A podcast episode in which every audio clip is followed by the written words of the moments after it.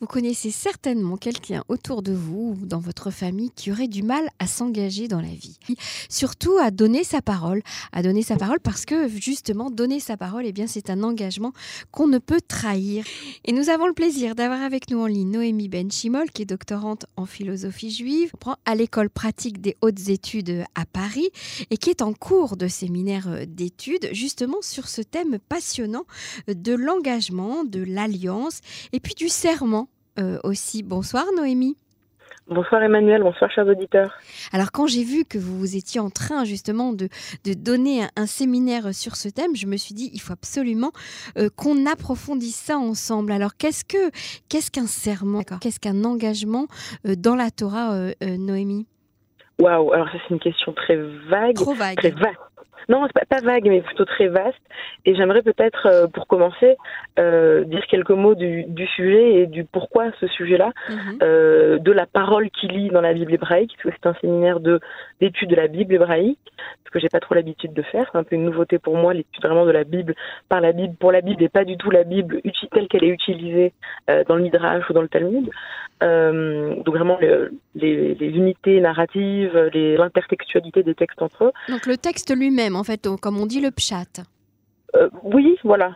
Mais, pas seulement, c'est vraiment le, texte lui-même, mais le texte en tant qu'il est, enfin, le, texte, les textes, puisque la Bible vient du mot grec tabiblia, les livres, la Bible hébraïque est un, livre monde, en fait, un livre qui, quand on ne l'étudie pas en fait de façon linéaire, souvent quand on est juif, on ouvre la paracha de la semaine et que chaque semaine on étudie une unité euh, de la Bible avec la, la Haftara qui correspond. Mais moi, ce que je voulais, c'était justement sortir de cette linéarité euh, pour montrer que, eh bien, il y a le, le, certains textes de la Bible sont en résonance les uns avec les autres, euh, retravaillent des thèmes, des motifs pour les subvertir, pour leur faire dire autre chose, euh, et que le génie en fait littéraire de la, de la Bible était vraiment extraordinaire.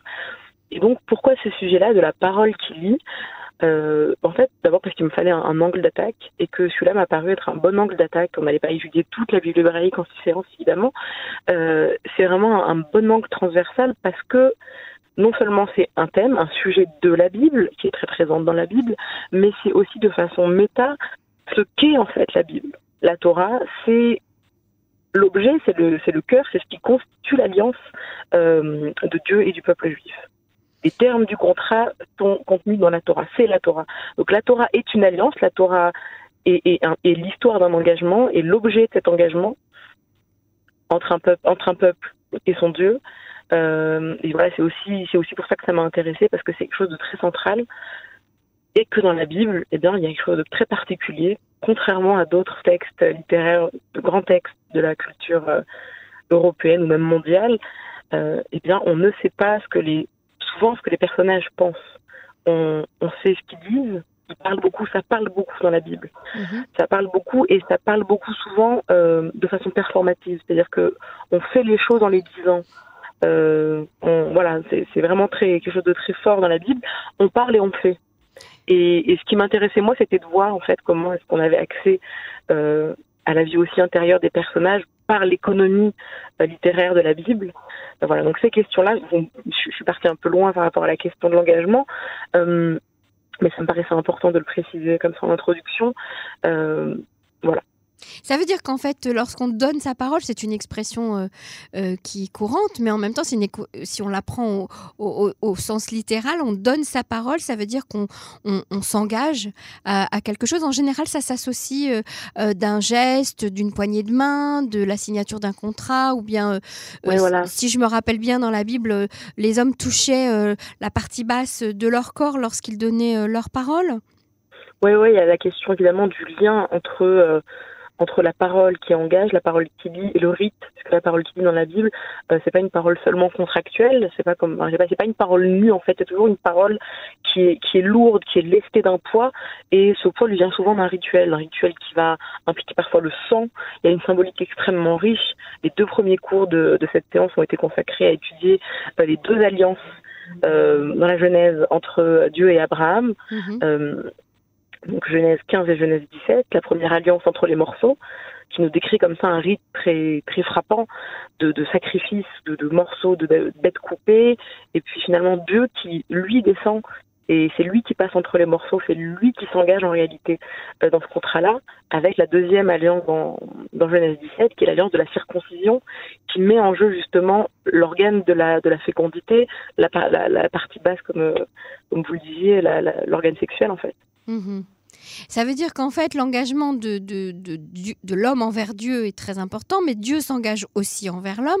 Mais et les hommes entre eux, lorsqu'ils s'engagent l'un envers l'autre, alors on pense bien sûr au lien du mariage, mais il y a toutes sortes d'engagements euh, entre les hommes. Comment, comment ça se passe? Comment on peut... Oui, alors ce qui est intéressant, c'est que l'engagement en soi, le, le fait d'être lié par sa parole n'est pas, n'est pas bon en soi.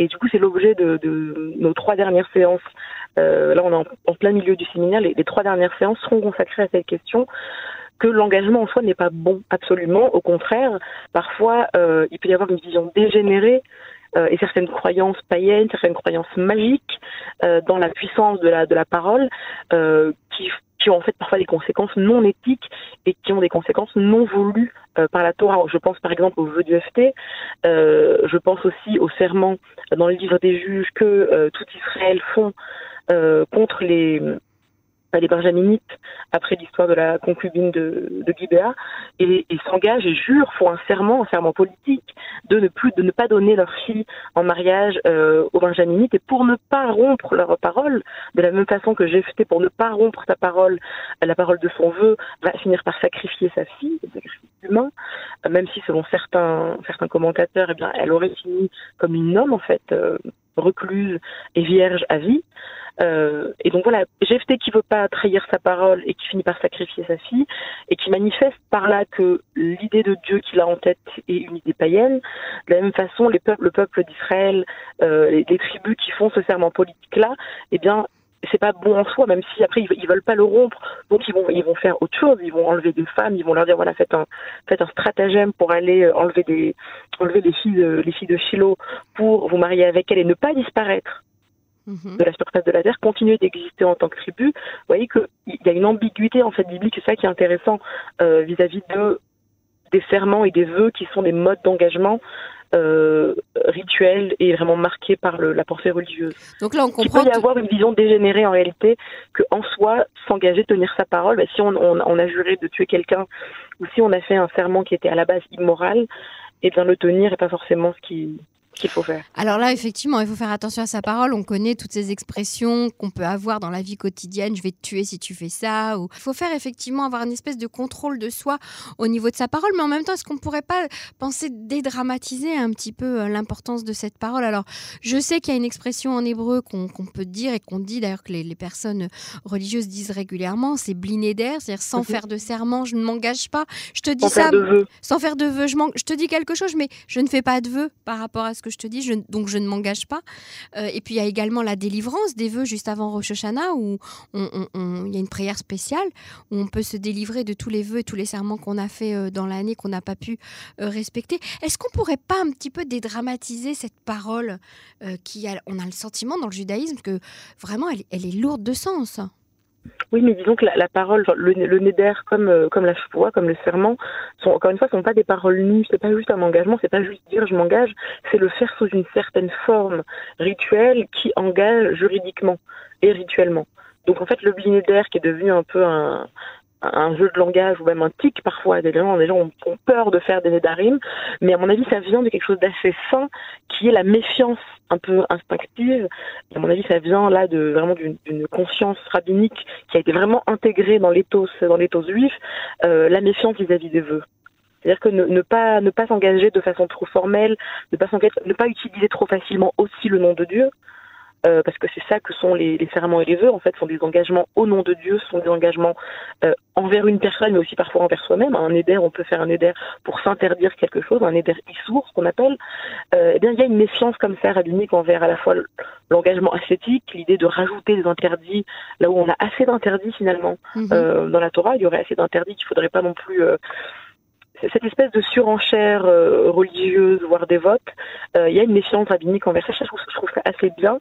Et en même temps, la méfiance envers le, le fait d'user la parole au nom de Dieu, la parole qui est quand même ce qu'on a de commun avec Dieu, comme le, le, fait de pouvoir parler, de pouvoir penser, rouar memalela, euh, comme le dit Ankelos quand il traduit la Genèse. c'est-à-dire voilà un, esprit parlant, un esprit rationnel, un esprit pensant, et bien ne pas l'utiliser avec trop de légèreté. Et ça, je, vous me disiez ne pas peut-être un peu dédramatiser. Et moi, je dis qu'en fait, le, le fait de dramatiser, c'est pas si mal que ça c'est pas si mal que ça et ça devrait peut-être être euh, un code de vie, un code de la route euh, quotidien euh, pour chacun d'entre nous quand on voit ce qui se passe autour de nous, quand on voit par exemple. Oui, peu. Parlez, peu, parlez bien. Parlez peu, parlez bien. Quand on voit les débats politiques, par exemple, euh, aujourd'hui, ou qui sont vraiment difficiles, euh, ou quand on voit les réseaux sociaux qui donnent une parole complètement libérée, complètement euh, qui n'est plus du tout, du tout mesurée ni contrôlée. Alors effectivement, réapprendre à parler peu, à parler bien. c'est donc c'est le thème de votre étude. La prochaine séance aura lieu quand, Noémie La prochaine séance aura lieu ce lundi à l'Institut Pardès à Jérusalem, à Talpiot, à partir de 19h30 jusqu'à jusqu'à 22, jusqu'à 21h45, 22h à peu près.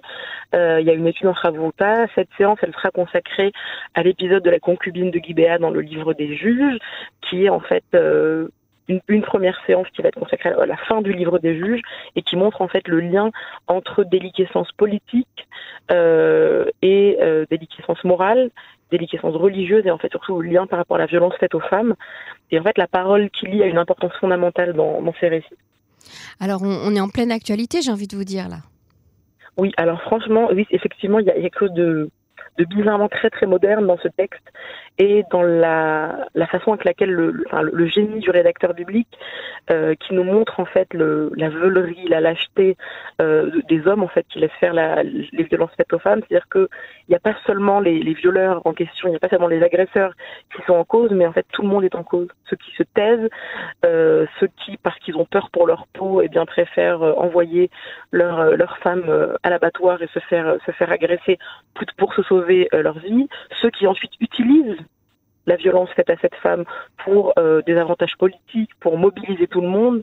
Et c'est un peu ce qui se passe en fait dans ce texte et euh, on va l'étudier vraiment dans, le, dans, les détails. Est-ce que je peux me permettre de faire un raccourci? Est-ce qu'on pourrait dire que euh, une société dans laquelle la violence, où les femmes sont victimes de violence, eh bien c'est une société qui d'abord va mal, ça c'est clair, mais une société dans laquelle la parole n'a plus toute sa, sa sainteté, j'ai envie de dire?